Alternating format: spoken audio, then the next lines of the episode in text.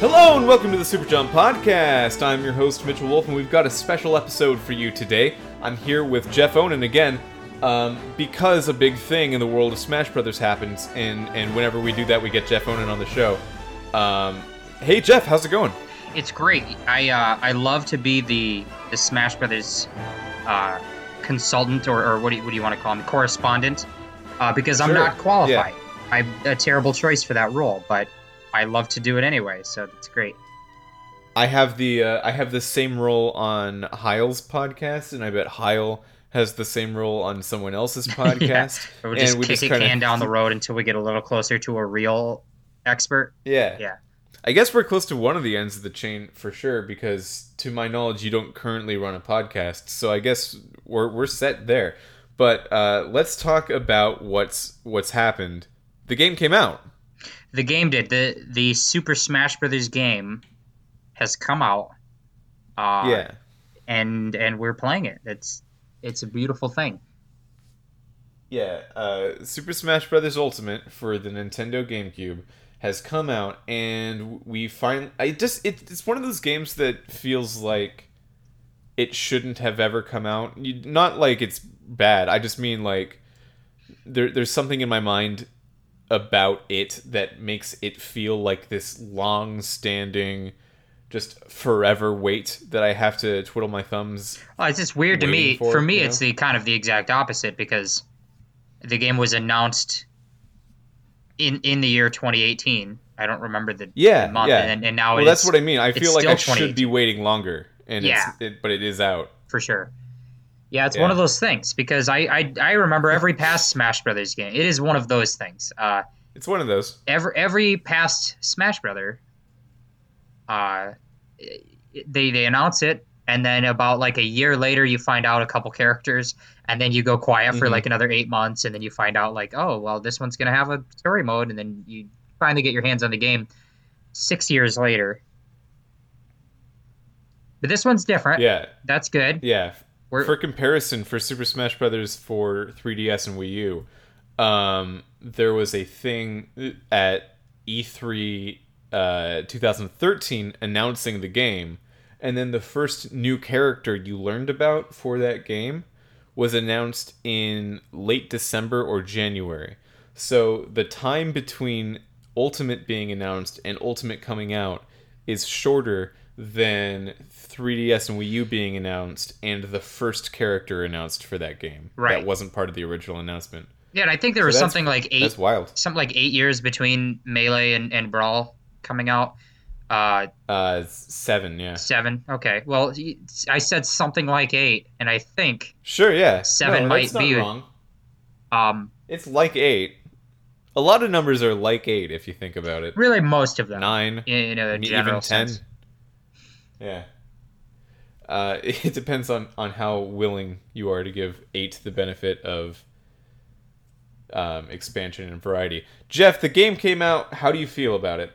I'm I'm really enjoying it. Uh, I, I you know I have to stipulate that by by saying that I loved Smash Brothers for Wii U when it released, and yeah. s- sort of my opinions on that had to take a little while to sink in. Um, that being said, there's so many direct compare. I mean, it's easy to draw direct comparisons between the two, and I can already tell in many ways uh, that I like this one a lot more than I like that one. Uh, so I- I'm impressed. I, I'm really impressed. I'm having a lot of fun with it. Yeah, um, I think we talked about this once when you were on the show before. How every Smash Brothers game has like some aspect to it that's more or less timeless. It doesn't just uh, re-up itself like most long-standing uh, multiplayer-focused series do. Um, ex- un- until now, because now I feel like this game completely outclasses Smash for Wii U. Um, and that was the hope. The hope that was that it would do that. So, um, I mean, people wouldn't have to use a Wii U anymore to, to play Smash Brothers. That makes sense to me. Um, and But And- and, that like, being said, we still probably- we still want to use our GameCube controllers because we we, Yes. we can't let go of those. yeah, those are important. Um, are you playing with a GameCube controller? I am. Yeah. Uh, well, I have Yeah, the GameCube here. adapter, which I got with the Wii U, uh, and it's the same. Yeah, it's the same thing, yeah, but with a different logo on it. Uh, so I can I can actually take mine to my friend's house with the Wii U logo on there and act a little bit hipster about it, which is, you know, it's really what I'm in it for. Yeah, that's a good strategy. Um, so this game seems to be much more competitive, like Melee, and has a, a, a wealth of single player things to do, like Brawl, and also just has a ton of new characters and uh, a, a bunch of stages, like Wii U. I'm, I'm having a really hard time finding a downside to this game. Yeah, it certainly Um, feels both bigger and better Yeah. in almost every way. Yeah, like my opinion on both Brawl and Wii U was high at first and then tanked dramatically through its lifetime. And I'm just trying to think of like what would what would facilitate that happening for this game and I'm I'm happy to say I don't really think there's Well, anything significant. I think there's think of that aspects of, uh, so we, we'll get more into World of Light specifically probably, but uh, I'm I'm loving it. I'm really enjoying it, and I think that it is the best implementation of an adventure mode in Smash Brothers so far. That being said, I also do see shades of of Subspace Emissary in that, uh, which was which was the adventure mode from Brawl. Um, would... Mhm. and, and what what I mean by that is that uh, I will likely play through it once, feel very excited about it, maybe play through it again another day in the future, but for the most part, like I'll get all the positive feelings that I'm gonna get out of it the first time through, and uh, maybe not want to go through the grind of doing it a second time, but or uh, a third time. I, I'm sure I will do it a second time, but uh, I don't think that's really a, a nitpick, or, or I don't think it's a, a, a big negative because it's not worse than Subspace Emissary in that regard. No, it's not worse than Subspace Emissary. I um I recently just 100%ed uh, World of Light, and I'm looking for my um okay my time. It was almost 29 hours. So yeah, I don't know. I it'll be a long time before I do that a second time. Yeah, well, mine's up to 32 hours right now, but also Wow. I, yeah. I leave this game running a lot when I leave the room. Like I'll go eat dinner, Oh, okay. I'll go shower and uh, take a trip across the country and then come back and hours have racked up. So, um, but yeah, certainly an expansive amount of time. It's it's a big adventure, and uh, if I did have a complaint about it, it would be that um, the RPG elements of it are pretty simple. Uh, there's certainly room for improvement on those. The the game feels kind of grindy at a point, um, but I don't really think those are good criticisms because if this game was an RPG, those would be very important. Instead, this game is a multiplayer fighting game, and it happens to have a a very bonus uh, adventure mode. This is by definition, you know, a bonus mode, and so um, I'm not going to nitpick that it's not the best RPG that's been released in 2018. Yeah. Well, I mean, I um, Pokemon Let's Go Pikachu and Eevee just came out uh, a little uh, around a month ago, and those games took me less time to go from beginning to end and complete the whole Pokedex than World of Light took. So I I think in that regard, like it, it does seem like something you want to be able to complain about about not going through it a second time. But for me, it's like I it, it- it's already way more time spent on it than like this comparable, not really comparable, but like a similar idea, single player full RPG where that's the entire point of the game. And then this is just ancillary to the multiplayer functions of, of Smash. So Yeah, I mean, to a Um, point, you can crazy in that you way. can say that the time spent can be could be a criticism if if you feel it becomes a grind after a point. But uh, for me, it, it it does feel grindy, but it also keeps up the surprises just often enough that uh, it's it's constantly um, regaining my attention and uh, yeah, I, I don't really have any complaints against it. Just I have I have the shades of things that could be complaints, uh, but I'm, I don't really feel like complaining. I actually really love it. Yeah, I remember one of the things that you told me when you were, um, I think, first flirting with disliking Smash for Wii U was that um, there were a lot more characters and a lot more just content as a bulk idea, just tons of content. But those new characters and that new content couldn't be used to the same degree of efficiency and and fullness that you could in previous Smash games. Because if you didn't like the main Smash mode, there there was no mode in that game that was worth playing where you could actually do something cool with that character. Do you think World of Light and the other aspects of Super Smash Bros. Ultimate um, maybe makes good on that complaint that there are there are now it like it, it's a more full experience for whatever you want to do with whatever character you like? Absolutely. I think well not only world of light itself which is as we've pointed out a very time consuming uh, extensive adventure mode uh, that i've started off with. I, i've played this game so many hours and almost all of it has been spent not playing the multiplayer mode so far. I will yeah, I will obviously yeah. get to multiplayer and then in the long run that will become the bulk of my playtime. But to be clear, we're recording this three days after the game came out. So I mean, th- there were there will be tons of time to gestate on on all of that in the multiplayer and, and all that business. Even outside of World of Light, assuming that I don't want to replay World of Light, maybe for years. Uh, there's the classic mode, it, which has returned. As it's, a common mode throughout the series. However, every iteration uh, of that mode, every every game that's come out has had their own slight twist on the formula of how the classic mode is implemented. And this one in Smash Ultimate is my favorite one in the series so far. Um, basically, to, to give context on that, it, it's uh, you pick a character, and every character on the roster has a a personalized uh, gauntlet of of battles. It's like six battles and then a boss fight, and then they're and they're built around that character and catered to that character's like history and and and you know games and things and uh and, and it's the best classic mode they've ever done in my opinion and so that oh, for sure. that's something yeah, I agree. especially considering how many characters are in this game since this game has by far the most characters of any Smash Brothers uh the classic mode alone will be a time consuming venture. I'll spend a lot of time playing the classic mode as well, going through with every single character uh, and having a blast doing that. Um, there's other areas where like it doesn't have as many ancillary modes uh, outside of World of Light and Classic mode. Um, some of them have been kind of consolidated into the World of Light, uh, like events mode. There's not really a need for events mode when you have over 700 spirit battles or whatever.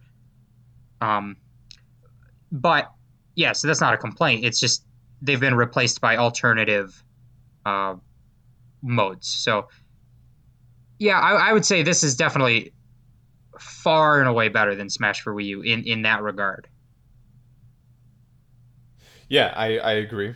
Um, before the game came out, a lot of people were talking about um, what they were hoping, or before World of Light was announced, they were talking about what they were they were hoping for a single player mode um, in this game because 3DS and Wii U both just didn't have one at all, and Melee's adventure mode is universally liked, but it takes less than an hour, so it's not like a thing to, to do really. It, it's just a, a a thing you can have on the side uh, and Subspace Emissary was was um, controversial because people seem to enjoy the cutscenes and the story and all and all that, but they don't like a lot of the platforming um, and, and the repetitive nature of just going through those levels that weren't necessarily super well designed. Um, it put yourself in the shoes of someone who's designing Smash Six where would you go with adventure mode next? After after Ultimate, yeah, it's tough to yeah. say. I think that one. So this this adventure mode, World of Light, um, is so very different from the Subspace Emissary in the way it tries to present an adventure mode. I think that the the the formula that World of Light established of spirit battles, which are uh, they take a character that is not playable in the game. Uh, in, in, previous entries, that would have been like represented by a trophy. Uh, they've done away with trophies. They've got these spirits that are basically you you take the spirit of that character, have it possess a playable character that is in the game, and uh, cleverly kind of role play a scenario as if you were fighting that character. An example, you know, I, I won't give examples, but it, I yeah. I think that style of that being the basis for adventure mode that should stick around. That should be the the, the foundation for any future adventure mode because it fits the series better than platforming uh, mechanics like the Subspace Emissary had. But I think yeah, there's, I, uh, there's room to play with the story though. That could be a way to expand on the next one. For sure, that that's definitely true. Uh, World of Light begins with a really cool story-based cutscene with uh, the characters talking and, and like trying to form a battle plan against all those master hands and stuff, and that's awesome.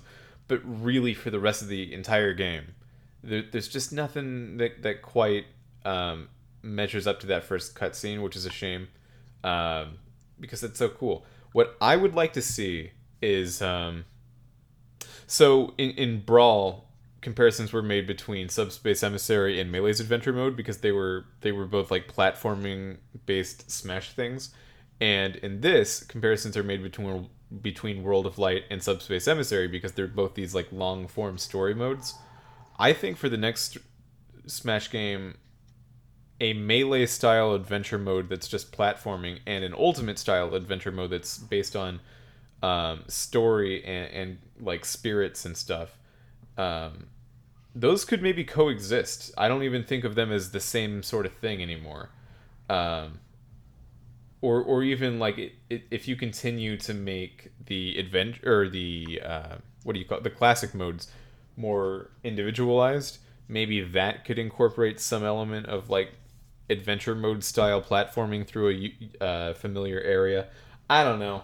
I'm just kind of spitballing. I, I I see a lot of people saying that the World of Light is is too much of a grind for them and they're they're just not interested, which is interesting to me because I I wouldn't have been able to predict that reaction. I, I would have thought that this was a slam dunk. But looking around, I, I do see that some people are upset with just how much of uh, of a grind individual CPU battles are. Do you feel that sentiment? Well, I I only feel it in the sense that uh, it only feels engaging and challenging for a com- for like a fraction of the total playtime, and at that point, the way the RPG mechanics, the, the grinding mechanics to build up your your team of supports and and spirits, the way that those play out uh, once you've built them up, there's a certain max level that you can attain pretty early on, uh, like relatively early on, and then everything becomes easy from then on out. And uh, and so I don't think that the the pace at which you get from being, you know, unequipped to handle the battles up to being over equipped, the pace is a little off, and then also just the the curve of difficulty throughout the game. It seems like a almost static difficulty throughout, whereas your ability to be equipped for those battles starts very low, eh, climaxes after a short while, and then you're you're at that top level for the rest of the game. So I think maybe tweaking those RPG mechanics a bit uh, can be done in a future game to make it the curve of difficulty and the curve of, of your equippedness to handle it. Maybe something, you know, it, the thing is, they never do much to play with those mechanics once they've set them on motion at the start. They never give you a dungeon where it's like, okay, well, now in this dungeon, you can't use any of your spirits. You've got to start from scratch. Or, you know, they never do anything to yeah. to manipulate what spirits you can use when or anything to that effect. So it just becomes it becomes easy after about a third of the way through, and yes, but it's still time consuming. Uh, yeah, within the first leg of the game, I got the M Bison spirit. Yeah, um, me too. Which is a legendary spirit that boosts your PSI attacks. and my main is Ness. So just with this M, M Bison spirit, it, it has a super high um, value and it it boosts what my character does specifically. So I I kind of just use that on and off throughout the entire rest of the game. And I, I immediately got it to level 99 so it wasn't upgradable anymore. It was just kind of there as the thing that i have in my back pocket and that's probably not a good thing i, I suppose I, I liked i liked it i liked having it but i probably shouldn't have had it it, it would it would make the game a lot more uh, a lot less trivial in Yeah. order for me to They have to work they've created some of my lower level spirits they've created every single challenge uh, to be challenging, right? So they put together a, a- a challenge, but as you upgrade your your equippedness to handle those challenges, all of a sudden you're over leveled, and you just tear through every CPU opponent. It becomes trivial and easy. And um, I had the same thing. I used the M Bison spirit all all game through it, and I didn't even have Ness.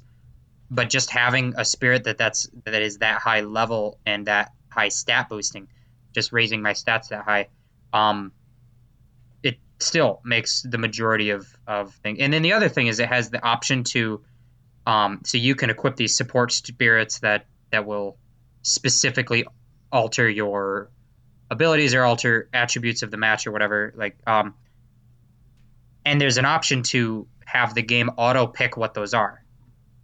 And I found Right, yeah. I found that once I had a, a little supply of those supports that that could handle almost any, you know, I had a support for almost any situation. Once I reached that point, I just hit auto pick every single match, and I just trusted that the game was going to hook me up with whatever, uh, whatever made the match the easiest, and it, and it works. It, I I never had to put any thought into constructing my team, constructing my party, what's the right spirit to equip.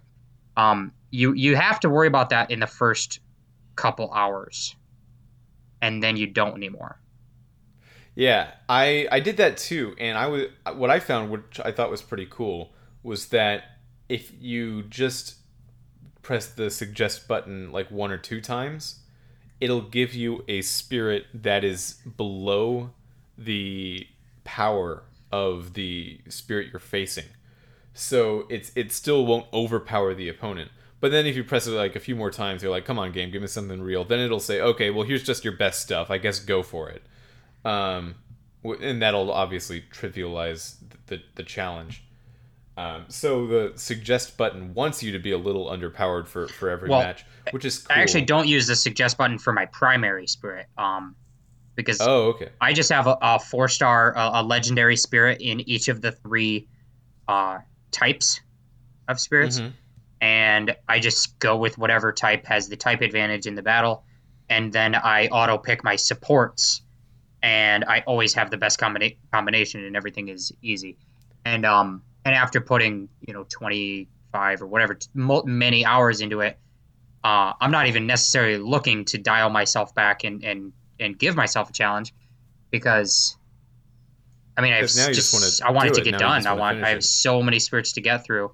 Um, the other thing though is your mileage will vary on how interesting spirit battles are, depending on your personal in- investment in a multitude of franchises and and series. Definitely true. So, um, you know, whenever I come across a spirit from one of my favorite series, it's such a joy because you get to see how what did they do to study this character and think what's a clever way to represent that character.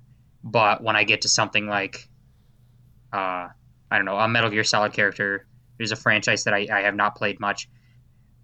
I can't appreciate any thought that was put into it, so it just feels like um, a pretty arbitrary challenge. Yeah, especially with um, there. There's, I mean, it's Smash Brothers, so you can expect a wealth of Fire Emblem material. And there's a there's a number of Fire Emblem spirit battles. I just I just thought this was interesting. Every almost every single female Fire Emblem character, the spirit battle is it's represented by Lucina, female Corrin, or female Robin, and they're being protected by a male Fire Emblem teammate. And that just seems like the the the formula they have for almost every single one of those. Like it, wow, women of Fire Emblem, you've got some you got some work to do Yeah. in terms of representation. Um, but also just like seeing seeing Lissa from Fire Emblem, and then it's like, hey, it's Yellow Robin, get it? And I'm like, no, I don't, I don't know, I don't know what that that means to me. Um, but I'm I'm sure that's just me not knowing the character. And if I if I knew more about the character, I would like it as much as some of my other favorites, which include Giant Palutena, whose hair kind of looks like palm fronds, so they made her a lowland executor. yeah, that's Like that's kind of That a funny great. one. Yeah, I, I think that I, I don't I don't consider this really a criticism um, so much as just a um, you know a PSA it, it, that it will depend on your personal investment in different franchises. You're if if if you're playing Smash Brothers, chances are you've probably played some other Nintendo series, and you're going to have at least a certain amount of engagement with many of these battles. Um, but I don't think there's very many people out there that aren't. I, I don't think there's very many players that will be hundred percent on board with every spirit battle because they've played Yeah, every sure. video game ever made. there's almost 1300 spirits in the game um, and the world of light mode covers less than half of them which is amazing um, but yeah you're, you're right. I, I don't know anyone who's going to see like every spirit and will have some sort of background reference for that. Just the time it would take to play through all those games. I don't think anyone it's it's likely no one has done it. Um, played every game that is represented by all these spirits. Right. And then at that point, you know, if you don't have that fan connection to the source material, um, it's it's still a unique challenge represented by a CPU scenario.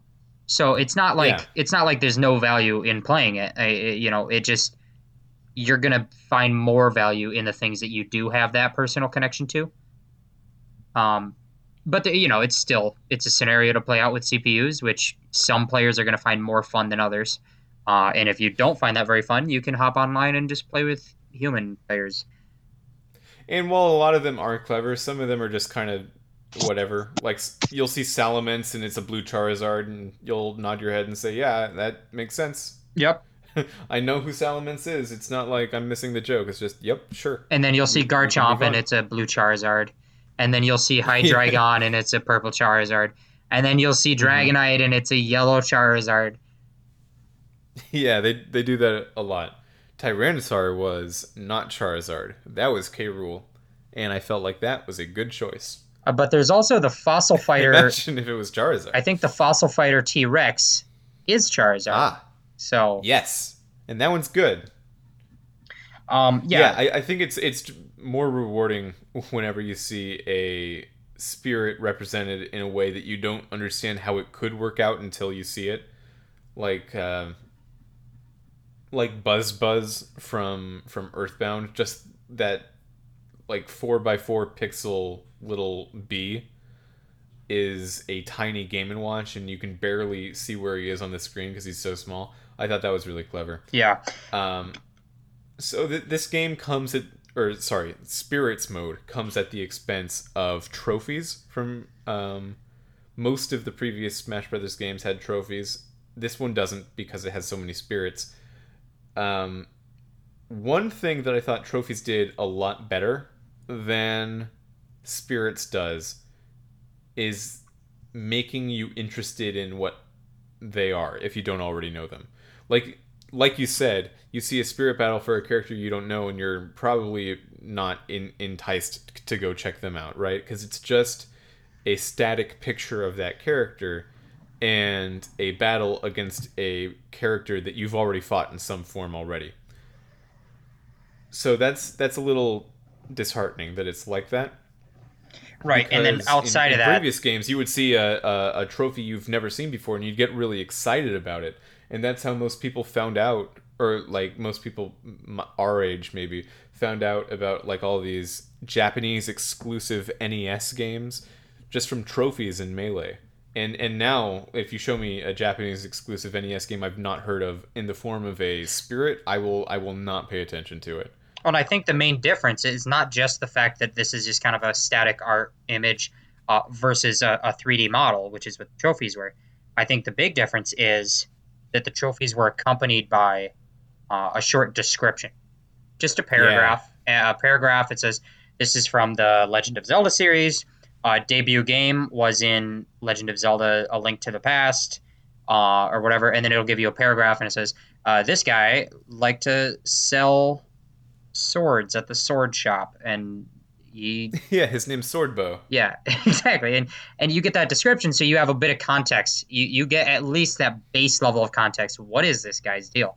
Uh, with the mm-hmm. spirit mode, you don't get anything like that. You you get it, the the series of origin. That's all that you get is not even the game of origin. Yeah, the series of origin.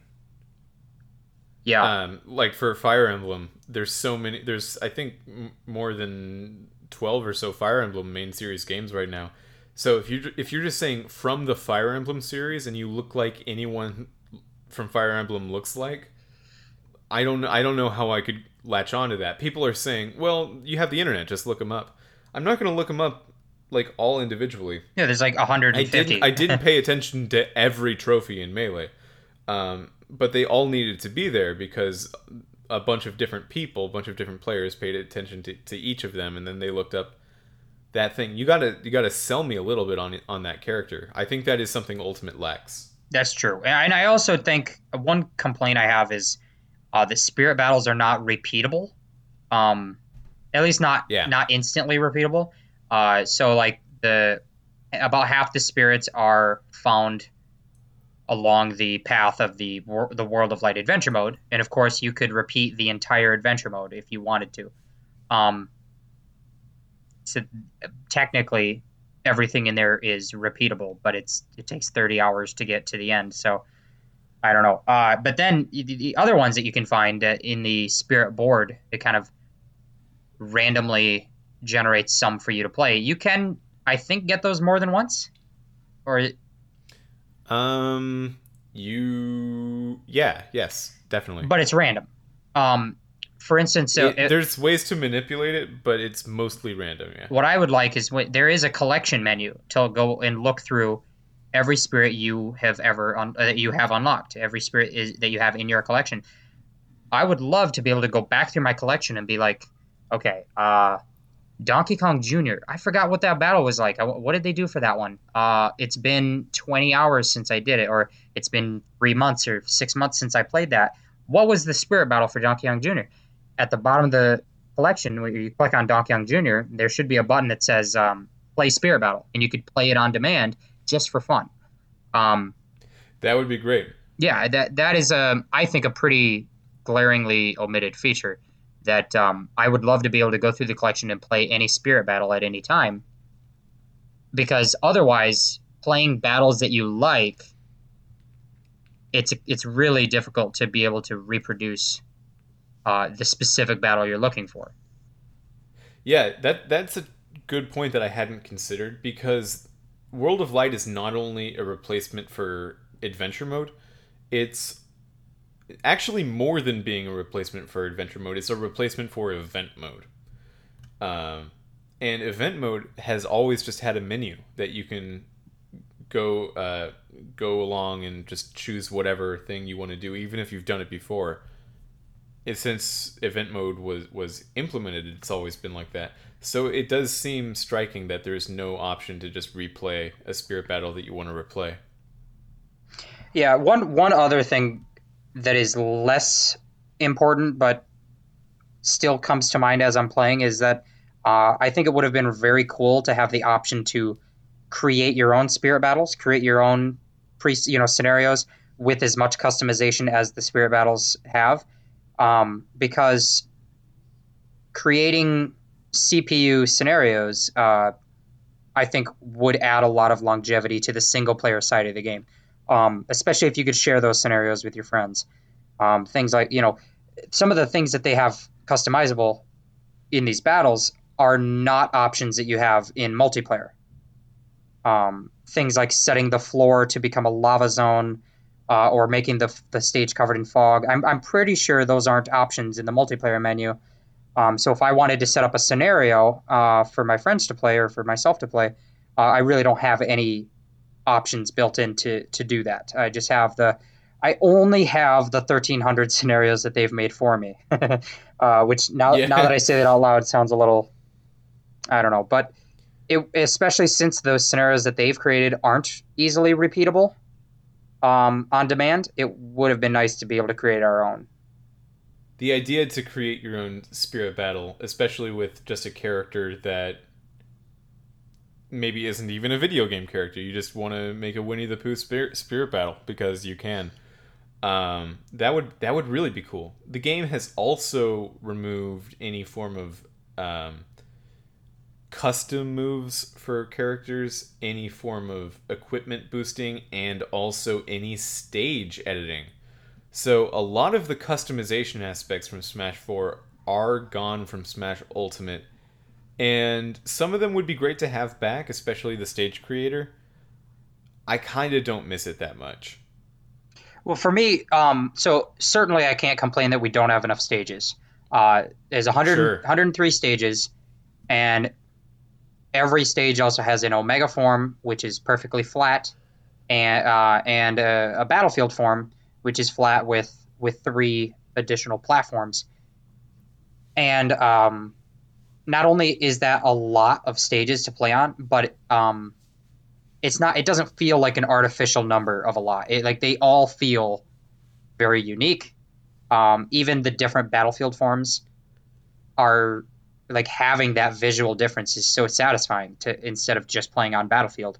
Um, and then among the 103 stages that are there there's just a lot of variety. So i think that the the stage selection is excellent there's so many stages that being said i really had a lot of fun with the custom stage builder because i could do things that you don't get in any of the stages that exist. For instance, uh, I used to set up um, four falling block platforms up at the top of a stage, and then down okay. down at the bottom of the stage, a very tiny platform that just moves left to right, left to right on a track. And um, everybody would spawn at the top on falling platforms. They'd fall and then they'd play King of the Hill fighting over this tiny platform that's moving left and right, and there's no other place to land on. It's basically just an aerial battle of constantly falling to your death and fighting in the air to get on this tiny space of land. And that's just a silly scenario that you can't recreate in any other context in the game. Uh, another one would be like S- Smash Get Ball, which is a popular scenario where players mm-hmm. create the uh, a hoop on each side with a cannon, and if you get put in the cannon, it launches you off the stage down towards the bottom of the stage.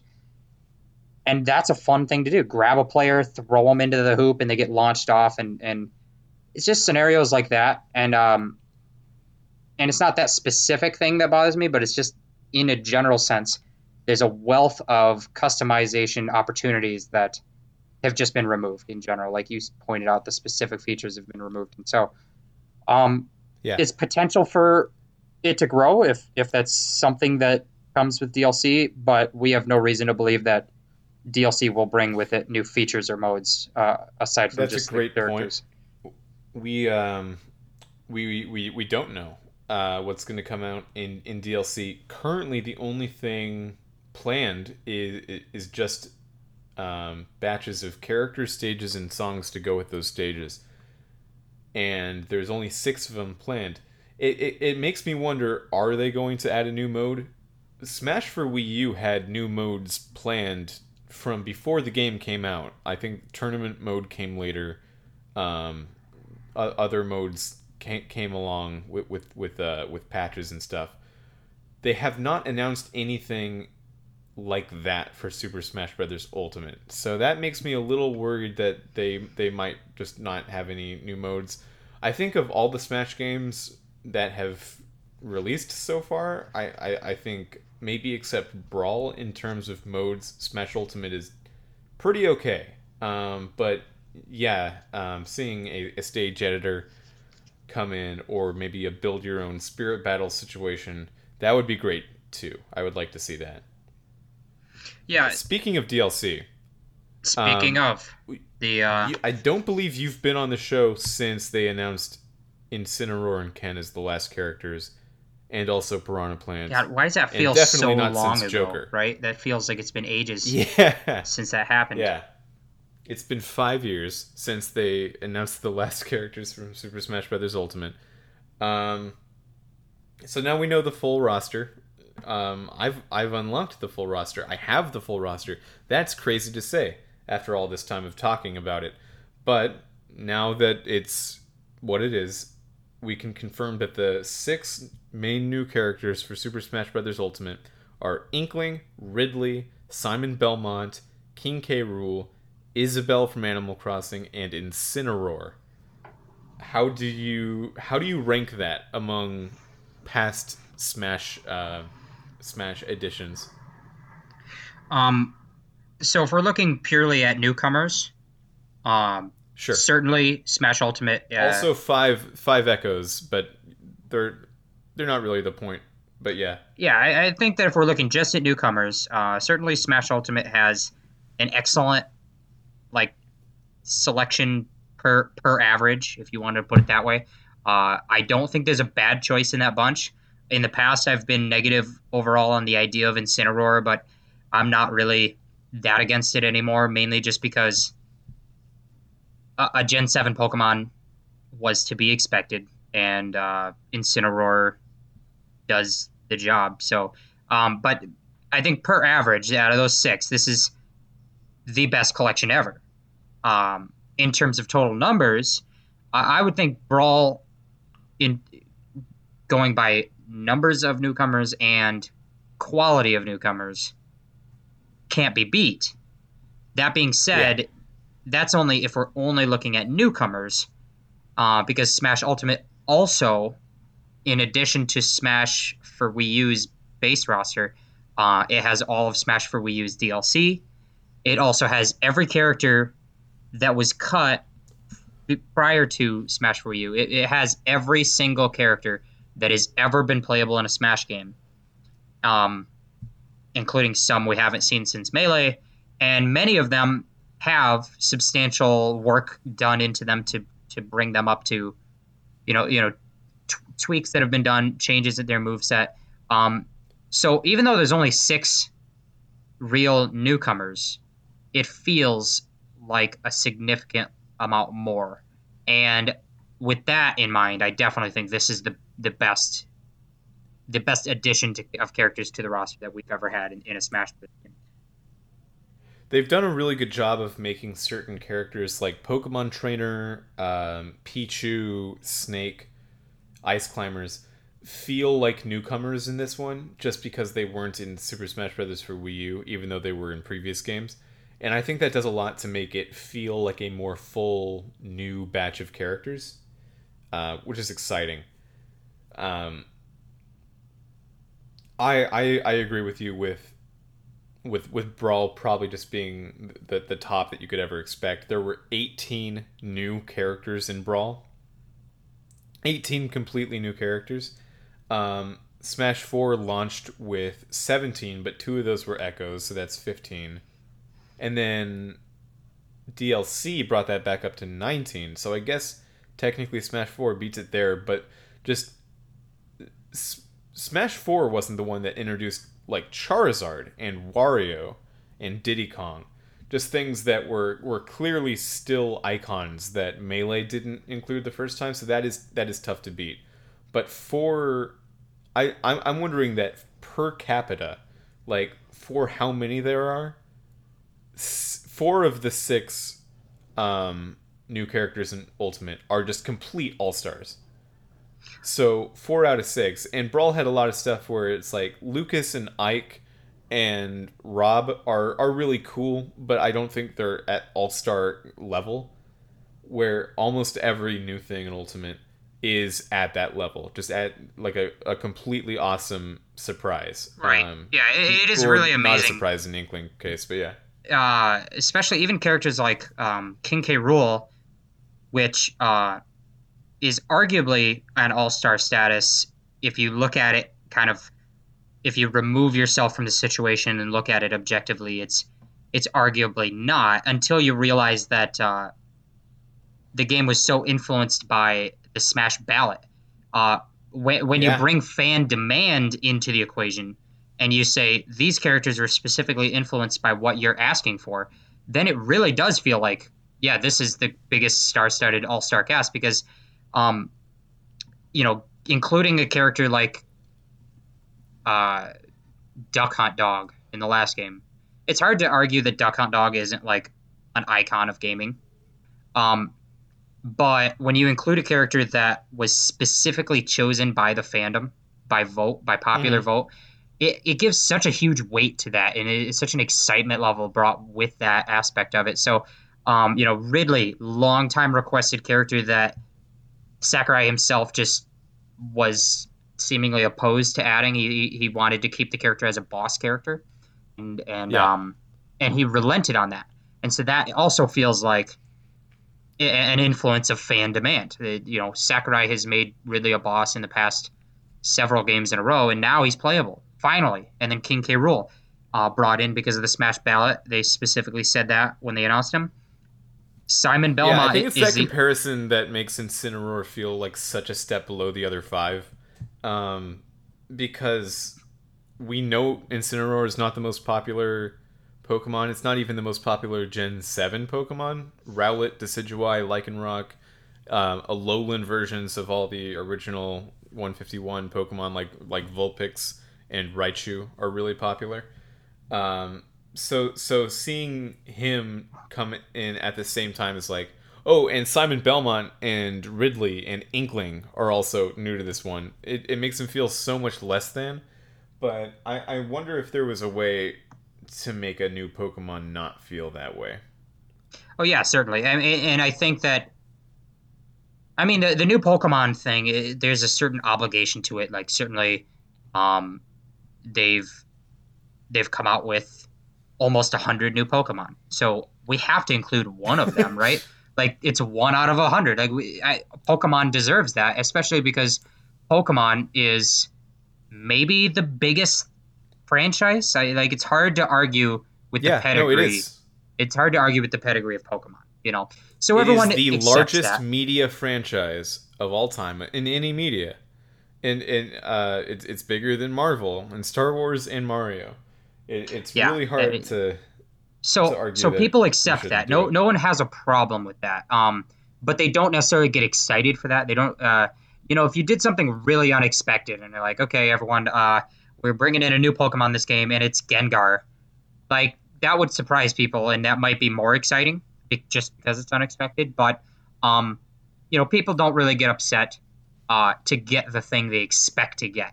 Uh, that being said, they don't get excited for it either. So Incineroar feels less than. Um, but I, I'm glad he's there, especially after having played the game for a while and, and seeing the role that he fits into the game alongside the other playable characters. Yeah. He has quickly uh, filled that role and, and felt like he's he belongs. Yeah, I was telling this to you uh, one or two days ago. How now that I've seen all these spirit battles, and, and such a large portion of them are actually Incineroar battles, like maybe more so than the average character. Um, I I kind of don't know what they would do with some of these spirits if not for Incineroar being the one grappler in a character of over set or in, in a game of over seventy characters. Incineroar is the grappler character, and I think that is more worthwhile than putting in just a favorite Pokemon or the most popular from Gen Seven. Um, I I've, I've kind of done a turn on that because before I was like, no, just put in Rowlet or put in whichever Gen Seven Pokemon is the most popular, is the biggest deal, is the biggest push right now, and just make them unique. But now I'm I'm seeing, oh yeah, there's there's a thing you wanted to do with the roster. You wanted to include a character that worked like this, and Incineroar was the way to do it. And it's taking that spot away from other Gen 7 Pokemon when a Gen 7 Pokemon was a necessity to have in the roster, I suppose. Um, makes sense and makes me feel a lot better about it. Because Yeah, certainly. You know, and especially when you compare Yeah. sorry, Yeah. when you compare no, the you go. roster to Smash Four, where it felt like a large portion of the new additions um, were chosen from their gameplay role first, and then later on the idea of like whether or what character can fill that role. Um, you, you know, I'm I'm talking about things like Rosalina, who is a puppeteer commanding a separate, smaller character, and and many different things. Uh, Yeah. and then you look at characters like Ridley or Simon Belmont, who, from a gameplay perspective, uh, aren't in really uh, bringing much new to the table. Um, they're Not really. Yeah. they're there because we want to have them there. Um, but to have one character out of the six to be like, okay, this is a role, a, a gameplay role that we really wanted to fill, and so we have a character that fills that role that maybe isn't the most exciting character or the character that deserves to be there. I mean, one out of six ain't bad. Yeah, I guess using the slot of a representative from a series that I suppose maybe even contractually needs to be represented with a new character every single time. Um, it seems like a good place to use that. Like, in, you're, you're probably going to have a new Mario, Pokemon, and Fire Emblem character in every Smash Brothers game from now on. That's just how it is, I guess. So using a Mario slot to represent a character in a car like Bowser Jr. or a Pokemon slot to use to represent a grappler, more so than representing those actual characters, uh, is, is fine. And I, I guess it, it makes sense that it has to come from those series because Mario and Pokemon are the most popular things Nintendo has. So even if they're the less popular option for Mario and Pokemon, you know what they are. Like the casual audience still knows what a what what whichever Pokemon is. Like with Piranha Plant, if you were gonna do a Piranha Plant level, um, just drone baddie from like Kid Icarus, that would not go over well. No one would know what it is. Um, so I guess it, it, it it's good that they take those gameplay focused ones from series that are um, already pretty well represented, so it's not coming at the cost of everything else, and also just very known. Speaking of Piranha Plant, okay, DLC's on its way. Do you, do you have any thoughts on DLC that we haven't talked about in, in previous episodes? I don't know if we've talked at all about DLC actually in previous episodes. Oh, we really episodes. haven't because, like you said, uh, we hadn't talked since Incineroar was announced, and since then, um, Piranha Plant was announced as the first like uh, first DLC that's going to come in, and it's a free. It's kind of a free one, right? Um, Mm-hmm. but then there's five more coming after Piranha Plant. Those are ones that are part of the Fighter Pass that you pay for, and the first of those was announced at the Game Awards, which is uh, Right. Joker from Persona Five. That's his full name. Yeah, his first name Joker F five is his name when you abbreviate his middle name from Persona. Right. Yeah. So Joker from Persona Five. Um. So yeah, my my thoughts my thoughts on DLC. So it's it's interesting. I should have seen it coming more than I did the way they've done it because uh That's The- a Persona joke that I don't know if you know you made just now. I let's just say I made it on purpose. Uh, Joker's like catchphrase is, "You didn't see it coming," or you oh, you know, I saw I've seen that something like spammed in enough chats when it was announced that I should have picked up it's a, a reference. Um, no, I should have seen it coming, and the reason is that what I what I mean by that is that it seems there is a pattern with a lot of big Nintendo games, uh, in that the the base game comes out and it's a certain kind of cohesive product. This is the game we made. It's got uh, you know, it's got a complete feel to it, and then they like, okay, we're gonna come up with some DLC. We're gonna add more to the game, and we're gonna take that opportunity to just get weird with it and do things unexpected. And it seems to be Give a pattern Give me five examples. give you five examples. Okay. Um, in Mario Kart 8, they did Mercedes Benz DLC, and then they right. and then which is weird. You can drive a Mercedes Benz in uh, in Mario Kart 8, but also they did another DLC, uh, their character and stage DLC, which just brought in non Mario characters. You have Legend of Zelda, uh, Animal Crossing. Later with Mario Kart 8 Deluxe, they had the Inklings. They had stages based on F Zero and Excitebike, um, as well as the stages based on Legend of Zelda, Animal Crossing, uh, and Splatoon. So that's a very big departure for the Mario Kart series, and I'm going to count that as two out of the five examples. A well, third example. I'm, I'm going to stop you before you do more than that because I think the point has been made. But uh, yeah, I, I I totally agree. There's some there's some idea at Nintendo that if something is DLC, it's not necessarily part of it. Um, it, it it's a fun bonus thing that does not need to jive necessarily with the tone and cohesiveness of the the full game, which is strange to me because Smash for Wii U existed with Cloud in it longer than it didn't, right? Um, right, it's like still existing. Cloud and Bayonetta were actually. in that game. Yeah, still, still, even now, much, much, much longer until the end of time, really, than the the period of time after the game came out, but before those characters were added. So they're definitely part of the game. They're they're definitely right. When there. people look at Smash Four, they see this imbalance in the number of Fire Emblem characters.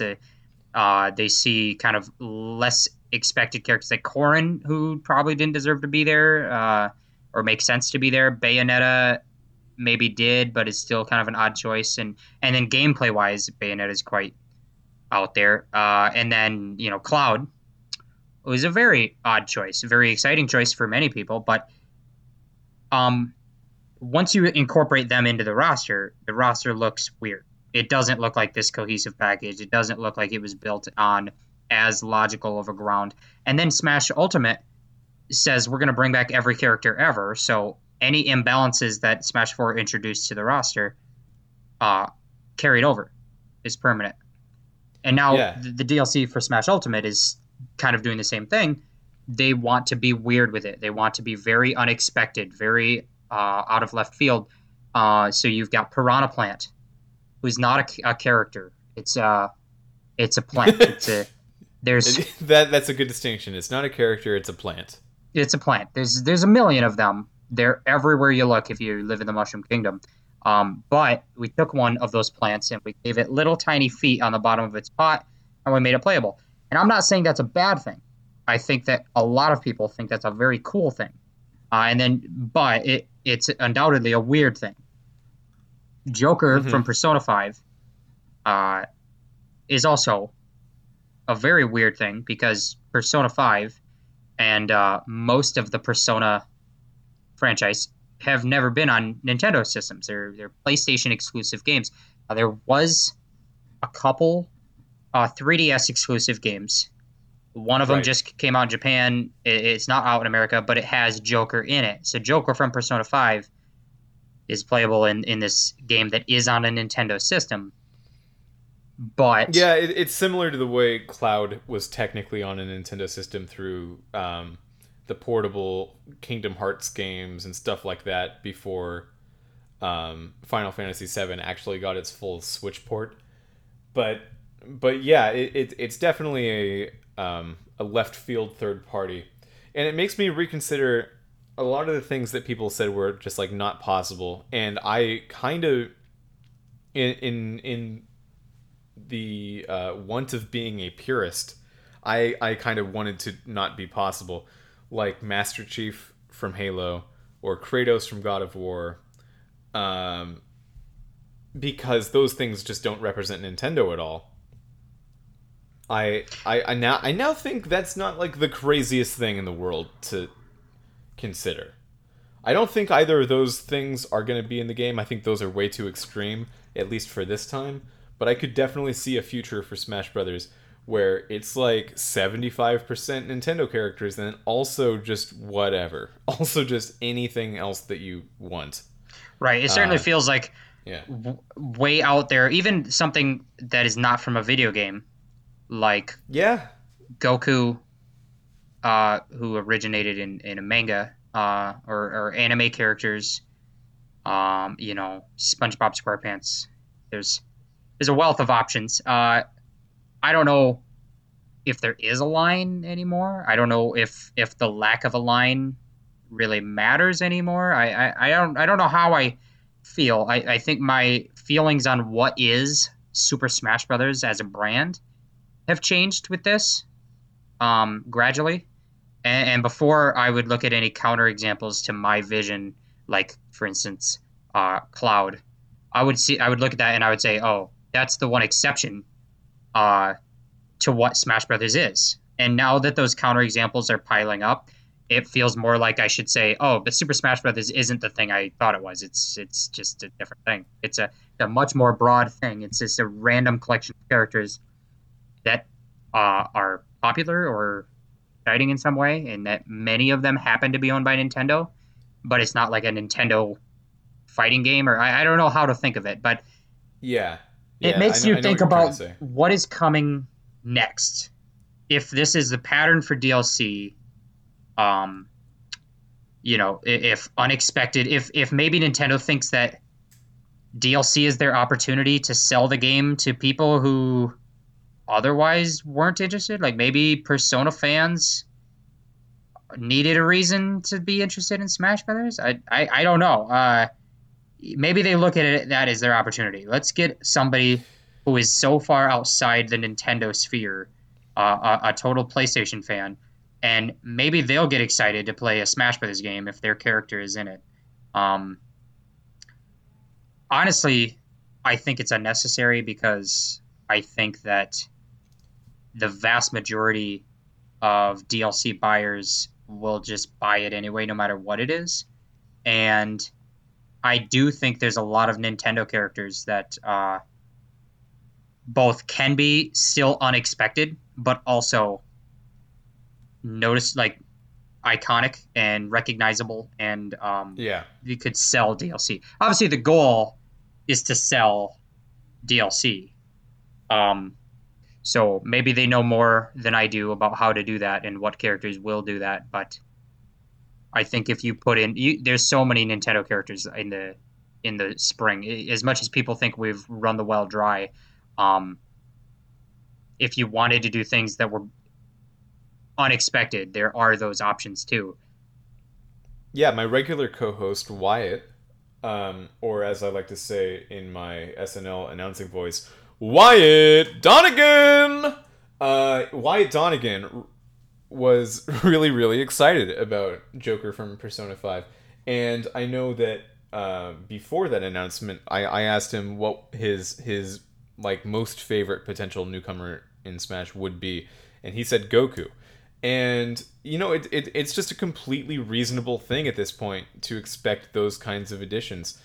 When you look at like who are the most famous video game icons you come up with mario pikachu and link right? And all three of those had been in the game since the first instance of the game.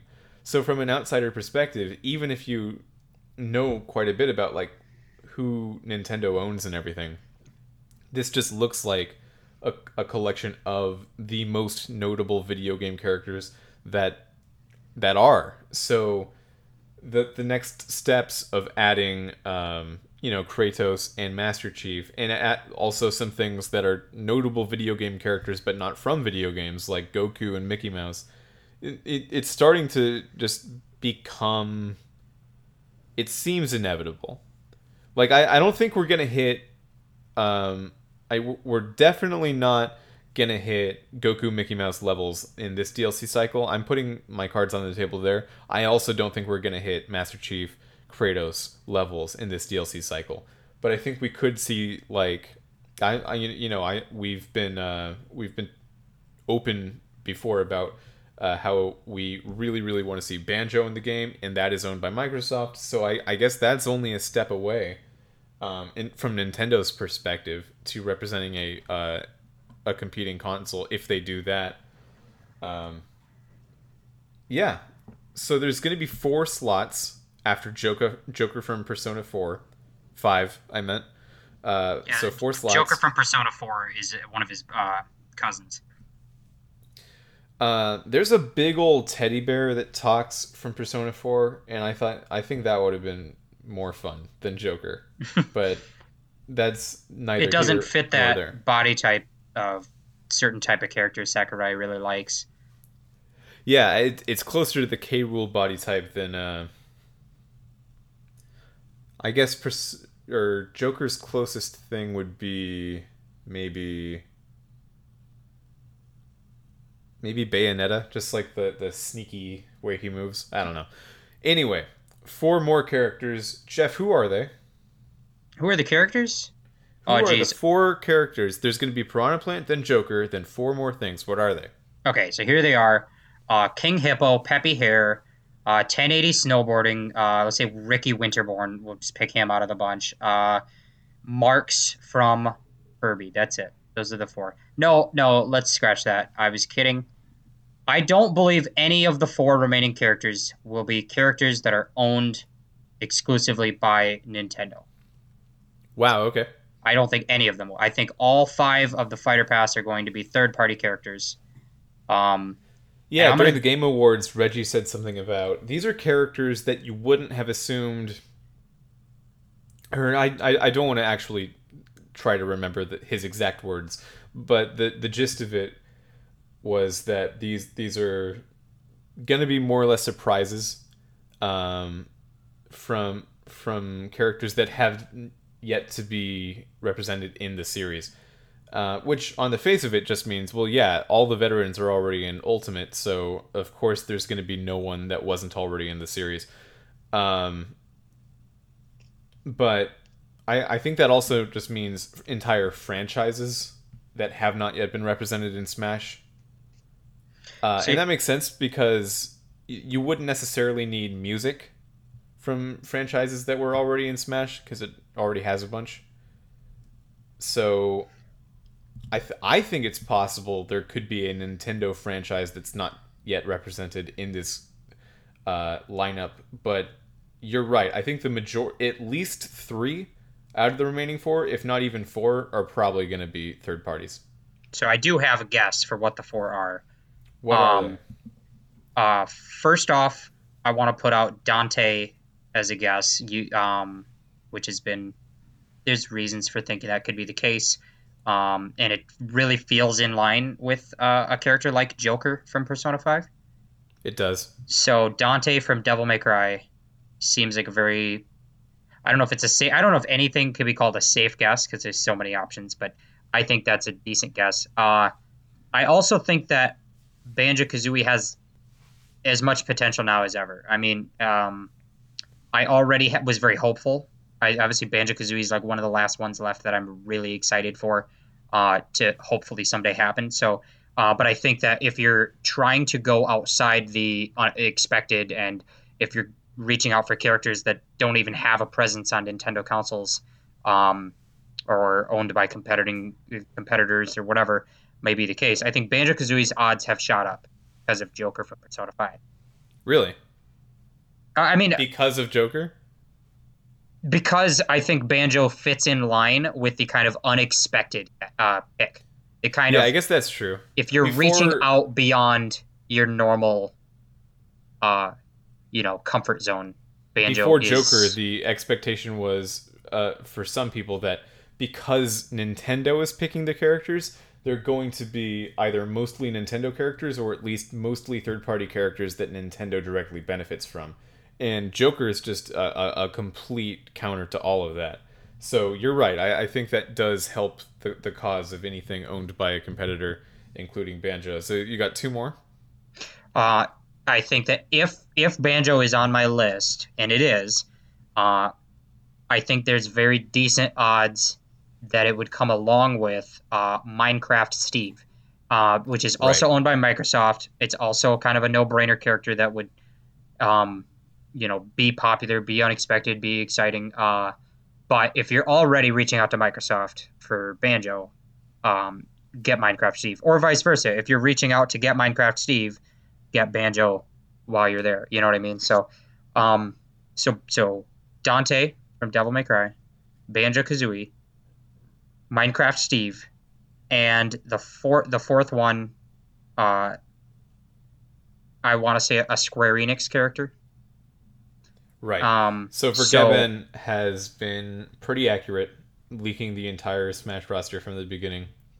We don't support leaks, but we do listen to them, and he has been insistent that there is a a new Square Enix character that uh, didn't arrive in the base game, so just will be DLC for sure. And a lot of other leakers are kind of corroborating that idea, but no one's quite sure of who it is. So, Jeff, right. I, I agree with you saving a Square Enix character for the last slot, but who is it? So, before Joker and before the game released, uh, I felt resigned to the idea that it was most likely going to be Geno. Yeah, and I do think yeah, Geno too. has great odds, um, considering. Uh, well, I think this might be an argument that you presented to me uh, that I'll paraphrase, which was that um, when Square Enix collaborated with Nintendo to bring DLC to Smash 4, they brought in uh, a certain amount of content, which is Cloud, uh, some Chocobo costumes, a, a, a, stage and some music, and also a Geno costume. And because we know at that point in development, they were already developing uh, plans for Smash Ultimate. Uh, it seems possible that in that rights negotiation, or maybe even likely, that in that rights negotiation, they all they had proactively already been working on you know everything that went into Smash 4's DLC was forward active to Smash Ultimate. Um, and that means that they already have the rights to Geno, and we know they do because there's a Geno uh, Spirit Battle, I think, and then um, is still the costume or whatever. So, uh, so Geno is in Smash Ultimate right now, uh, and that, in a way, increase it gives him good odds because there's not much else in the game from Square Enix. They're very stingy with their rights, so it might be a tough renegotiation to get somebody else. That being said, um, I think Geno's kind of said, a too almost too Geno safe. Is, Geno has a spirit already, and a lot of people are, are taking that to be a deconfirmation. Right, which is so I'm I'm two ways about that. I also feel like Geno might be a little too safe or uh if you wanted to do things that were like Joker from Persona 5 and very out there or unexpected, I don't think Geno would be it. Um I don't I don't know who else. I think that the options on the table are basically Geno, uh, Erdrick from Dragon Quest, a, a, Slime from Dragon Quest, Chrono from Chrono Trigger, and then like Sora from Kingdom Hearts. Yeah, I agree. Of those five, Sora is the one that is most similar to Joker from Persona 5. Just in terms of in terms of how you feel about him or I, I, think in terms of how unexpected it would be how a little bit out there it would be because obviously sora has more ties to playstation than the others. Sora has ties to the disney company in ways uh, which would be another wrinkle to the idea. But i, I think personally i'm going to go ahead and just guess that it's chrono. Uh, i would like it i would love it to be chrono. Chrono would be really cool. Chrono is my homer pick, which is to say that uh, I'm just blindly rooting for the home team, so to speak, or, or the thing I want to happen, um, regardless of logic. But I do think there's some logic in there that maybe Geno is less likely. Sora is still maybe two out there with the Disney connection. So, yeah, I would love it to be Chrono. That's that's going to be my pick. So those are my four. Mitch, do you have any any big arguments with those four, or you have your own four that are differs in some way? Um, I don't want it to be Dante, and I know that's probably going to upset a lot of listeners because you know Dante's cool, and not everyone shares my like focus on getting Nintendo oriented properties in, in, in there. But Persona has been on, on Nintendo consoles a, a number of times in the past. Final Fantasy is very associated with Nintendo uh, Metal Gear Solid definitely made a, a, number of tries on Nintendo console uh, consoles. So in, in in the past, like that's been at least hand waveable. Devil May Cry really isn't that to me. Um, but maybe maybe it just is. Um, there, there's nothing stopping Dante from from doing what he does in Smash Bros. He cusses a lot in Devil May Cry, but you can just not have that. Um, yeah, I, I, I don't know. I, I don't. I'm not. I'm not feeling Dante. I know a lot of there's rumors about Dante and Smash going around, but um, there's going to be rumors about every character going around. So I don't know how much I can put my stock in that if it's not actually coming from a reputable source with a credible history. So I'm gonna, in the interest of my homer pick, is just gonna say not Dante. uh, and then Banjo and Steve, I, I think are both uh, sensical. Banjo Kazooie is is well, it is the biggest Nintendo um, property that was once owned by Nintendo at any point. It's not anymore, of course, but it once was. That is not represented in Smash Brothers. So getting Banjo Kazooie in there would feel like okay, finally we, we we're we've got all the major players that Nintendo's ever owned. Now we can start working on smaller things like Golden Sun and uh, and Rhythm Heaven, and that that would feel good. And Minecraft is just the biggest game of the last ten years, um, probably the biggest game of the last twenty years. Just maybe backward in time until Pokemon came out, and then maybe Pokemon was bigger, but yeah, having that, and that's definitely all over Nintendo consoles as well. Having that in Smash Brothers would definitely prove that it is the icon collector. It, it's a huge icon of gaming. I, I totally agree with those two Microsoft picks. Because it's two different Microsoft picks, it makes me think that they wouldn't. Maybe they wouldn't do that in just the interest of spreading out what kind of DLC gets chosen.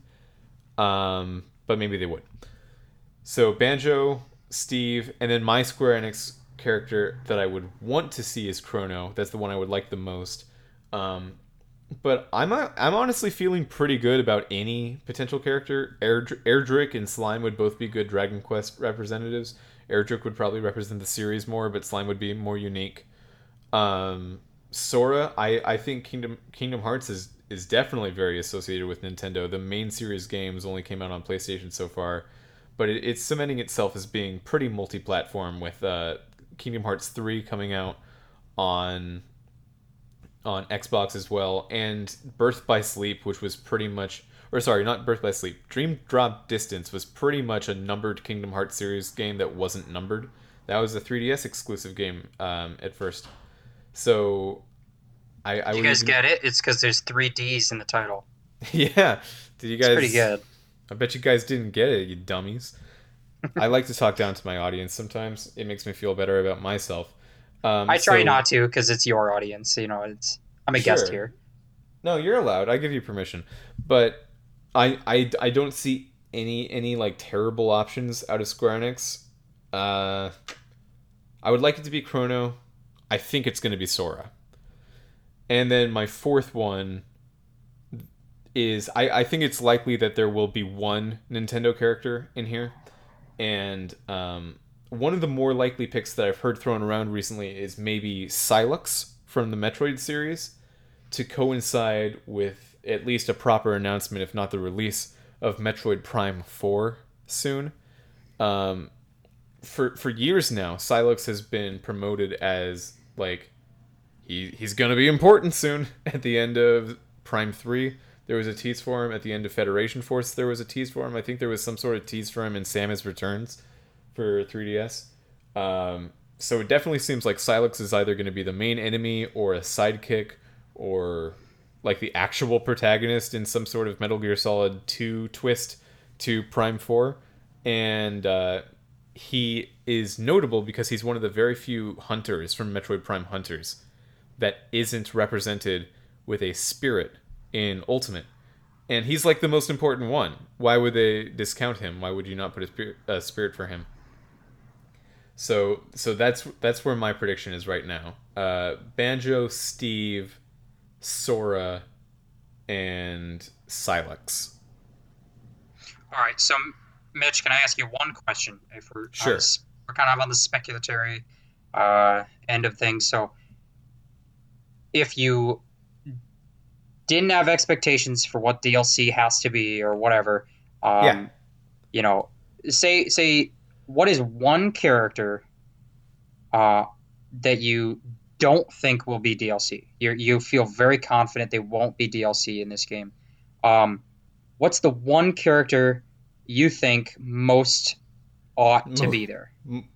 Wait, what? Wait, most won't be? most ought to be there. Most most should be there. The character Oh. who deserves to be in this game that is not the most. The character that deserves to be in this game that is not likely to be in it. Um okay.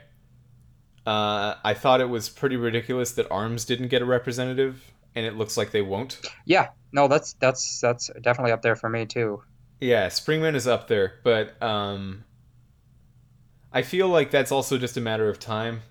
It wasn't this time, but if there's a second season of DLC for sure and the next Smash game almost inevitable, you'll have you'll have Springman. Um but outside of that, Rayman, Rayman, Rayman, Rayman. I was I Uh, was ready to say that as my pick. So yeah, that's yeah, yeah, yeah. I'm on the same page. Um, it, it's I think probably the most glaring omission of of a third party company that works closely with Nintendo uh, and doesn't currently have a playable character in the game. Yeah, I would even have have predicted Rayman. I did predict Rayman for a long time until I found out that Rayman is a spirit in in the game, and I just don't think they would do that to themselves. I don't think they would undercut their own announcement because they could have just not had it, and because it's third party, it would look fine. There's tons of notable third parties that aren't spirits. Uh, they just have important ones.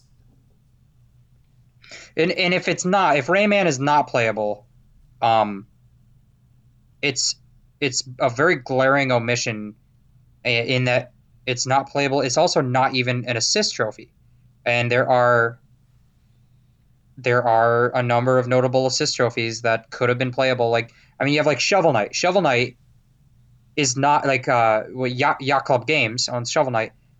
They're not represented in the game in any other way. Uh, like it's not like they uh well i mean they have spirits. What i mean is uh they're not the same example as like bomberman because konami was already involved before they got bomberman in there as an assist trophy. Whereas Right, yeah. shovel knight got in there because they wanted shovel knight. Like they they didn't yet have the connection to club games and then they said let's bring shovel knight stuff in here. Um so so that doesn't preclude Ubisoft from getting an assist trophy. Uh, Ubisoft totally could have had an assist trophy, and they didn't.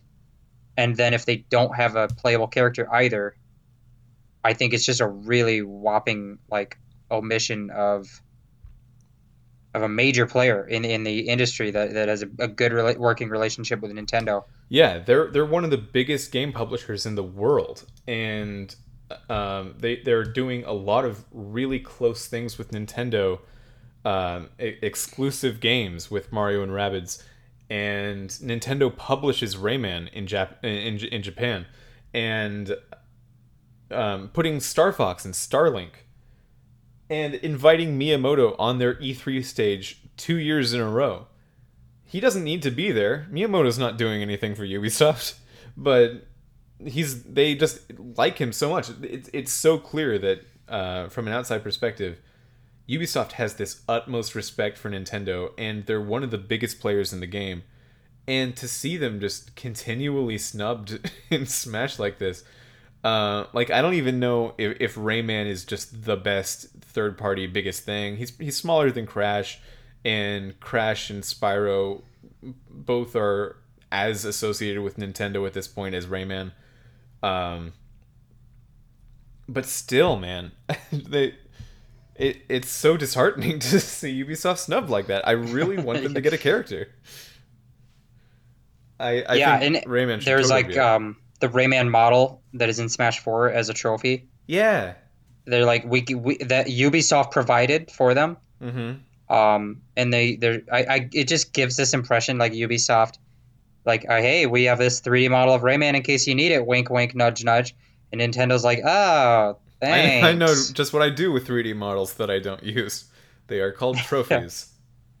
yeah, it's it is sad. I, I feel like uh, I just feel bad for Ubisoft. They're getting just you know really Mhm. snubbed, and it, it, it- you you feel bad for them in the same way you feel bad for like the kid who gets picked last on the basketball team or whatever. I don't know. It's just like he's out there trying. You know, it's just it's not like the game matters. Let everyone get in on this stuff. I don't know.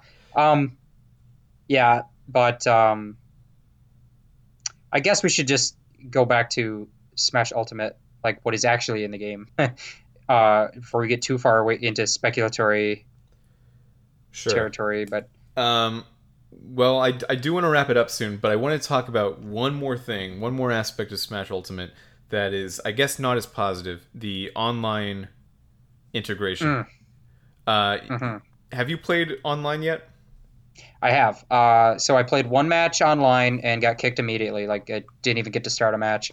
Oh, Uh, I played I played another match online with four or you know four total players. It was uh, against random random players, and uh, I had noticeable lag throughout the match, but I did win.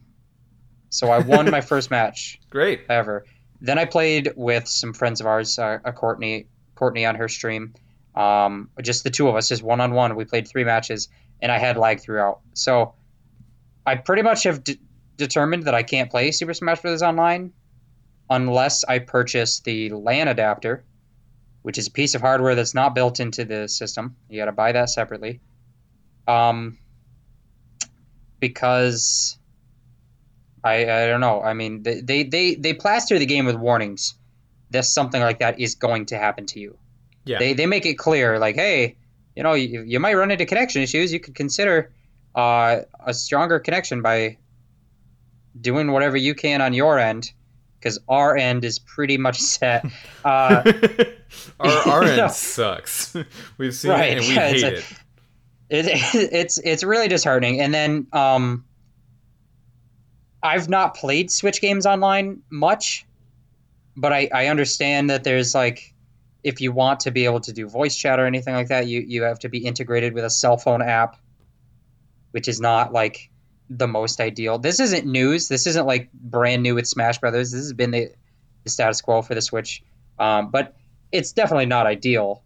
Um, so I, I don't know. In general, I would say I have a low opinion of their online uh, service for Super Smash Brothers, but uh, luckily, the game is playable offline. Ooh, that's a boon. Yeah, Yes, and you, you play a lot of online gaming. You uh you play Sea of Thieves all the time. So Oh, I play a ton of online games on my Xbox One, which is Right. an incredibly powerful. No, um, basically, I, I get paid every time I mention the Xbox One's power. No, I'm Right just on, kidding. right but uh, yeah, you know, I play Call of Duty, I play Halo, play Sea of Thieves, basically anything, and I don't have problems. But uh, I don't play anything on the Switch without problems, and that's that's a problem. It is- Actually, it is a and here here's here's how bad it is, Mitch. oh, I bought I bought a device for this game uh, that is called a Wi-Fi extender, and it connects to my Wi-Fi, and then it casts its own wave of Wi-Fi. So I have a Wi-Fi casting net right in my bedroom. Uh, and I tried to use that to because I thought that might help with the Switch because I, I, I predicted I would have problems. So I bought that. I have played Sea of Thieves on it on my Xbox. I have no problems. It's, it's, it's great. When I played Smash Brothers, I had problems. Then I moved my Switch into the room that my original Wi-Fi router is, my my main Wi-Fi unit, and I connected to that. Still had problems. So basically, no matter what I do, if I am wireless, I'm going to have a problem playing this game online. The only solution is to buy the LAN adapter and get wired in, but that's not really a solution for me because the router is not in my bedroom. Uh, it, my bedroom's a, a whole basement away from the router, so I don't know what I'm gonna do. I might just uh, sell the game to GameStop. yeah, that, that'll fix it. Um, so not only does it not work well, apparently, um, it also, if it did work well, wouldn't be good by a lot of people's standards because the way of the way they do random random battles. Uh, you want to be matched with someone random online, a pretty normal thing in any other game. Um, Smash for Wii U had a system called For Glory and For Fun, where For Fun had items on on any stage and any number of players, and it was wild and wacky. And For Glory had one-on-one modes, uh, exclusively, two stocks only, and only on Omega stages. Neither of those made a lot of sense because no one actually plays like that. That's not what tournament rules are. But For Glory was obviously closer, so people practiced on that. With this game, what you can do is request a uh, a, a, a certain playstyle you want. You want okay, I want one one on one. I want smash balls only. I want battlefield shaped stages only. Uh, all this other stuff, and then it's the luck of the draw whether you get any of it. So if you want to just practice standard one on one battles, like you can't not you cannot guarantee that. And if you get caught in a battle that isn't the format you want, you just have to write it out all the way to the end. Because if you drop it, you you'll get um, you'll get harshly penalized in in your in your ranking. So that that's just ridiculous to me that they would do it like that. Where you can't even just guarantee a standard rule set. I understand like that ask for this specific thing for a for fun mode. Like for fun should be turned into that. But there's just no standard rule set whatsoever that you can uh, guarantee. There's no way to like legitimately play the game to get uh, to to get better if you're trying to just practice for a tournament setting or anything like that. Um, it it it seems unbelievable to me, but at the same time, not entirely surprising that it's a great game except for its online because in 2018, I guess that's just what Nintendo is you know, I, don't think anyone in an audience listening to a podcast like this, I don't think any of them need an example for how egregious that is as a as a status quo for their online. But I'll give an example anyway. Uh, I absolutely had more robust uh, matchmaking features in games I played online on my Sega Dreamcast console. yeah. Which which also had a LAN adapter built in. Actually, it was a uh, yeah, it was a LAN, LAN adapter built into the system. So, um, yeah, I could plug my phone line directly. This was on a phone line. I could plug my phone line directly in my Sega Dreamcast and boot up and uh, play online with a better, more robust online service than the Nintendo Switch can provide. That was like 19. That was like 2000. 18 years ago. Uh, yeah, I mean, well, that's there's not any more that can be said for that. It's yeah. just it's that's just going to be bad. Adult life. This is a really bad thing. Let that sit in. It will be bad tomorrow. It will be bad the next day. Let yourself be reminded of it every so often. This is a really sad situation to be in as a, a culture. Um, I don't know what to do about it. I've tried to write the government. Yeah. Uh, yeah. It, it, it's especially surprising that it would just still be this bad when earlier this year they launched their new online service, which now you have to pay for. And it's just supposed to be better, and there's been no proof of that whatsoever. Their biggest online game on the Switch is Splatoon 2, and it doesn't even have dedicated servers. It, it doesn't have anything other than peer to peer. I don't know what the money's being spent on from the online service the three games, the three biggest games of Nintendo's year, all came out immediately after the online service Super Mario Party, Pokemon Let's Go, and Super Smash Bros. Ultimate. All three of those are games that are really fun to play with friends, and that that's like their whole point. Um, and Super Mario Party's only online integration is just a small minigame mode where you can only choose from one of 10 minigames to play and that's it. You cannot play the board game mode. You can't play any minigames other than those 10. It's just those. In Pokemon Let's Go, they've taken out the um, Global Trade Center and ranked battles, so there's no more matchmaking whatsoever. You can only play with friends. Um, and in Super Smash Bros. Ultimate, is is obviously the best out of all of those, but still it has these problems that completely just make you wonder who they have running their online like project. There needs to be a, an executive at Nintendo who's in charge of this kind of stuff and he's making these decisions. It's wild.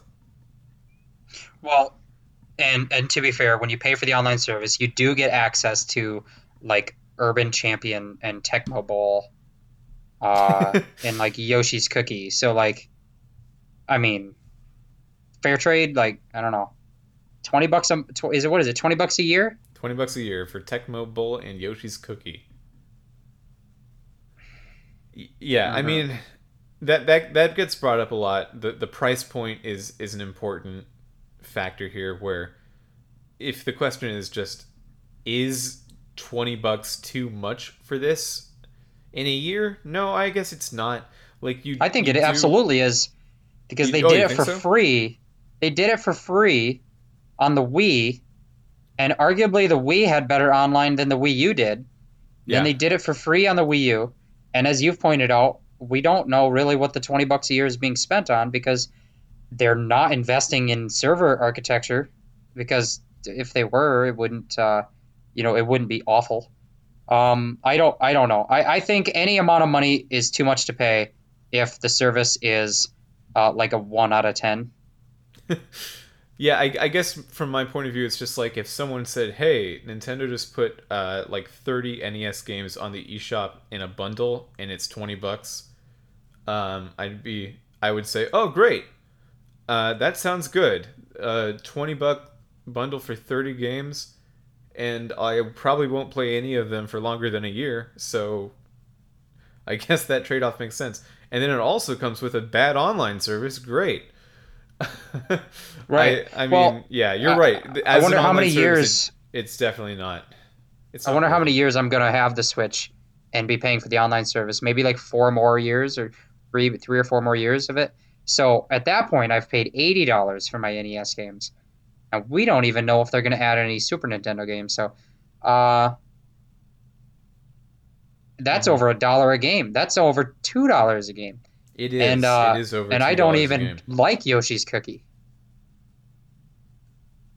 Seems harsh on Yoshi's Cookie. Yeah, I don't know why I singled it out. It's because I just can't think of NES games, and I didn't want to name one of the good ones because that undercuts my point. I'm trying to downplay the package. So if I said, "Hey, you get Super Mario Brothers 3," it's like, "Yeah, that sounds good." Uh, no, I, yeah, it, it's a bad online service. It costs money, but the thing is, you're paying for it because if you don't pay for it, you can't access any online services. So right. Yeah. That's you just you're you're between a rock and a and a bigger rock at that point. Yeah, I, I, I wish that Nintendo got some sort of monetary feedback for their failures these days because it doesn't seem like they do. Um, anything that's bad is just as as good as a neutral thing to them, and anything that's good is is just this monumental success, and it moves millions and millions of, of, of units, and that's that's. I think it's it's definitely better than the Wii U era when everything was a failure and just nothing quite made enough money to make sense. Right. Well, but, I don't know if I don't know if they made the right lessons from that because the Wii U era did so many things well. Uh, yeah, it did. It just had really terrible marketing right from the outset, and so I don't know if they learned the right lessons. I, you know, I hope they did, but the online service is certainly one area where they've not improved. Yeah. Yeah. Well, I don't want to end I, it on that. So. No, let's not. Let's talk about just real quick, like how this game is really good. It's very, very good. It's very, very, it's very exceptional. Good. It is basically brought back all of the game that is Super Smash Bros. for Wii U, uh, minus a couple like modes that I didn't like anyway. And then it's just like, okay, well, let's just fix that. Let's fix things about it that are bad. Uh, let's give more options. Let's let's let's also add like twenty more characters. Um, let's like double the number of stages and then let's give you a 30 hour campaign on top of that and then we'll call it a game. And it really feels like they finished the game that, that they started developing with smash 4 uh, for the nintendo ds 3ds and the, and the for the wii u. They've finished a game they've been working on for a lot of years consecutively, and it shows in how much they've iterated on that and, and created this really robustly large package that's also just improved its quality and quantity, and uh, and I'm pretty happy with it. I, I'm definitely also pretty happy with it. I'm really excited to see where it goes. Um, Smash games are, are known more for their, their lifetime than for their initial, launch, uh, much more than other games. Armada, Hungrybox, and Mew2King, all, all of these uh, really big Smash players that uh, have historically all preferred Melee. Um, I mean, we'll see how it goes. There's always hype at the beginning of these cycles, but right now they're all looking at Smash Ultimate and saying, "Hey, this this is good. This is potentially like a lot better for us in a in a competitive professional sense than the previous games." And I think when that is the case, uh, that benefits a lot more than just the people who are competitive. That benefits um, people who would want to watch it at tournaments, people who would want to um, just continue talking about the game as if it's relevant because it's competition that keeps multiplayer games relevant after their launch. All right. Melee is yeah. still the most relevant Smash Brothers game uh, because of its competitive viability and, and the success it's had in, in that attachment rate that that both Brawl and for Wii and uh, Smash for Wii U kind of failed to replicate. Yeah, and I so mean, it's just like people are still buying Melee. Like it's 2018. So if this game can be half as good as that, it will have a longer lifespan than your average game. The way for or the way Ultimate works is still much closer to Wii U than it is to Melee, but it, it's getting to that point where it's close enough and it's fast enough. Like the game is now very fast, and that hasn't been true at all since Melee.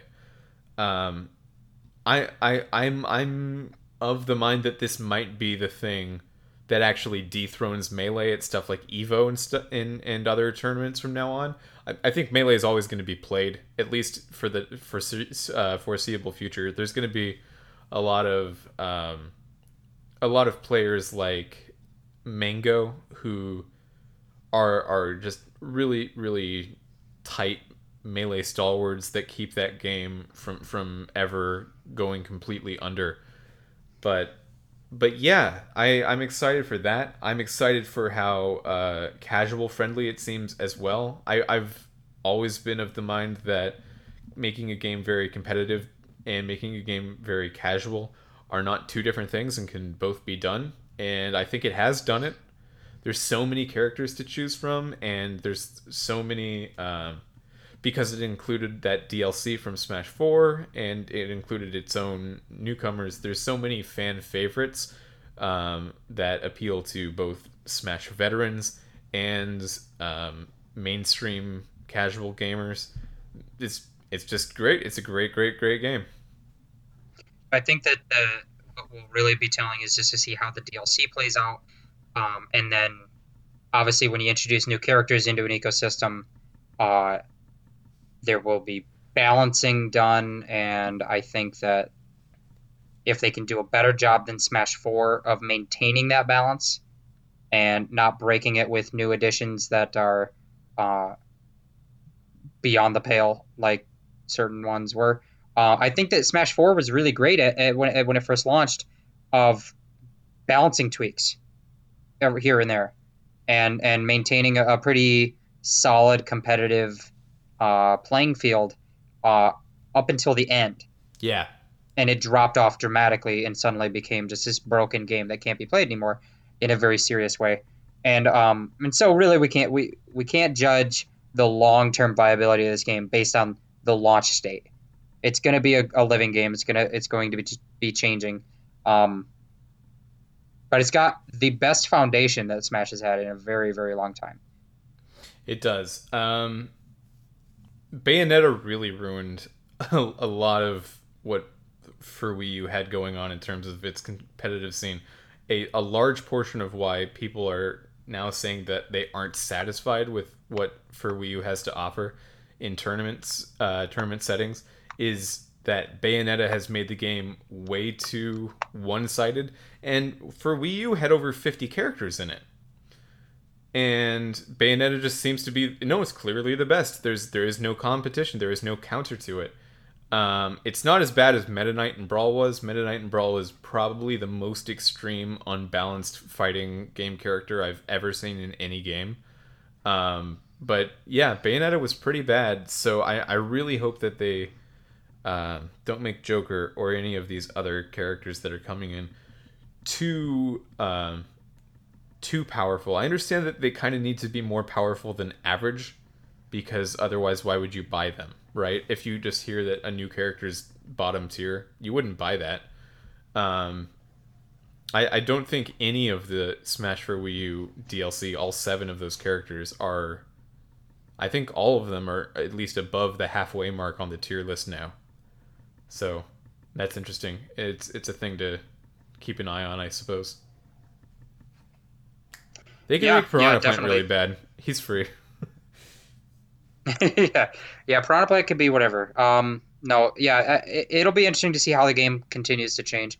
Uh, but I'm definitely very happy with it in a way that even when I was happy with Wii U when it launched, um, a big part of that was the circumstance of of where I was living at the time in a college dorm with uh, like six other people that all wanted to play Smash all the time um, and loved chaotic casual gameplay and so um, in that setting, Smash for Wii U was really good for a really long time. Like I, I, any of the flaws didn't really matter. I was still loving the game. I don't have that now, and I still love the game. I don't really have a big crowd I can play multiplayer with, um, which is just another reason why the online. eh, I wish it was better, um, but it's telling that even without that, uh, that I'm very satisfied with the game in the whopping 72 hours that I've had it. Uh, so yeah, I- I'm excited. I am excited to finish World of Light, which I'm very close to doing, and then tackle challenge mode. Uh, uh, is it called challenge mode? What's it called? Classic mode. Sorry, Oh yeah. tackle tackle classic mode. For I've done like one of those, and there's like 70 more to do. So Yeah, I want will be I do want one. to try to do all the classic modes, and I know it'll take a really, really long time. yeah, for sure. Um, but uh, you know, that's what that's the big thing that makes this so much better than Wii U is that you've got that stuff to fill your time in a solo setting, and that still feels satisfying. You can engage with the game solo and be satisfied, um, and not just rely on it being a very robust multiplayer game. Uh, it, it, it has them those multiple facets, which I think was missing in, in Smash for Wii U, and I do think is an important piece of the game single player is not the most important piece, but it is an important piece.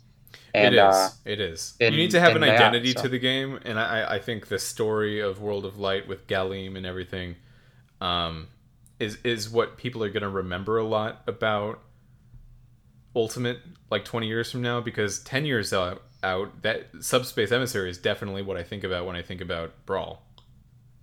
yeah, certainly. Yeah. Okay, well, it's been good talking to you, Jeff. I'm I'm really excited about this game. I'm glad that you're excited about this game. I'm probably going to go play more of it like right now. So Yeah, same. Definitely. uh, so I'll have to talk to you later. Thank you so much for listening to the show. Uh, if you can remember to comment, rate, subscribe, like, download, revisit, tag, bookmark. I don't know what all the kids are doing on the internet these days. Any one of those things could potentially help us. And remember, please tell us a friend or tell a, a friend about the show if you liked listening to the show. I know this episode was a little bit more rambly than average, but I, I just was really excited to talk about Smash Bros. So I, I wanted to get into it. So thanks for listening, and remember, stay super.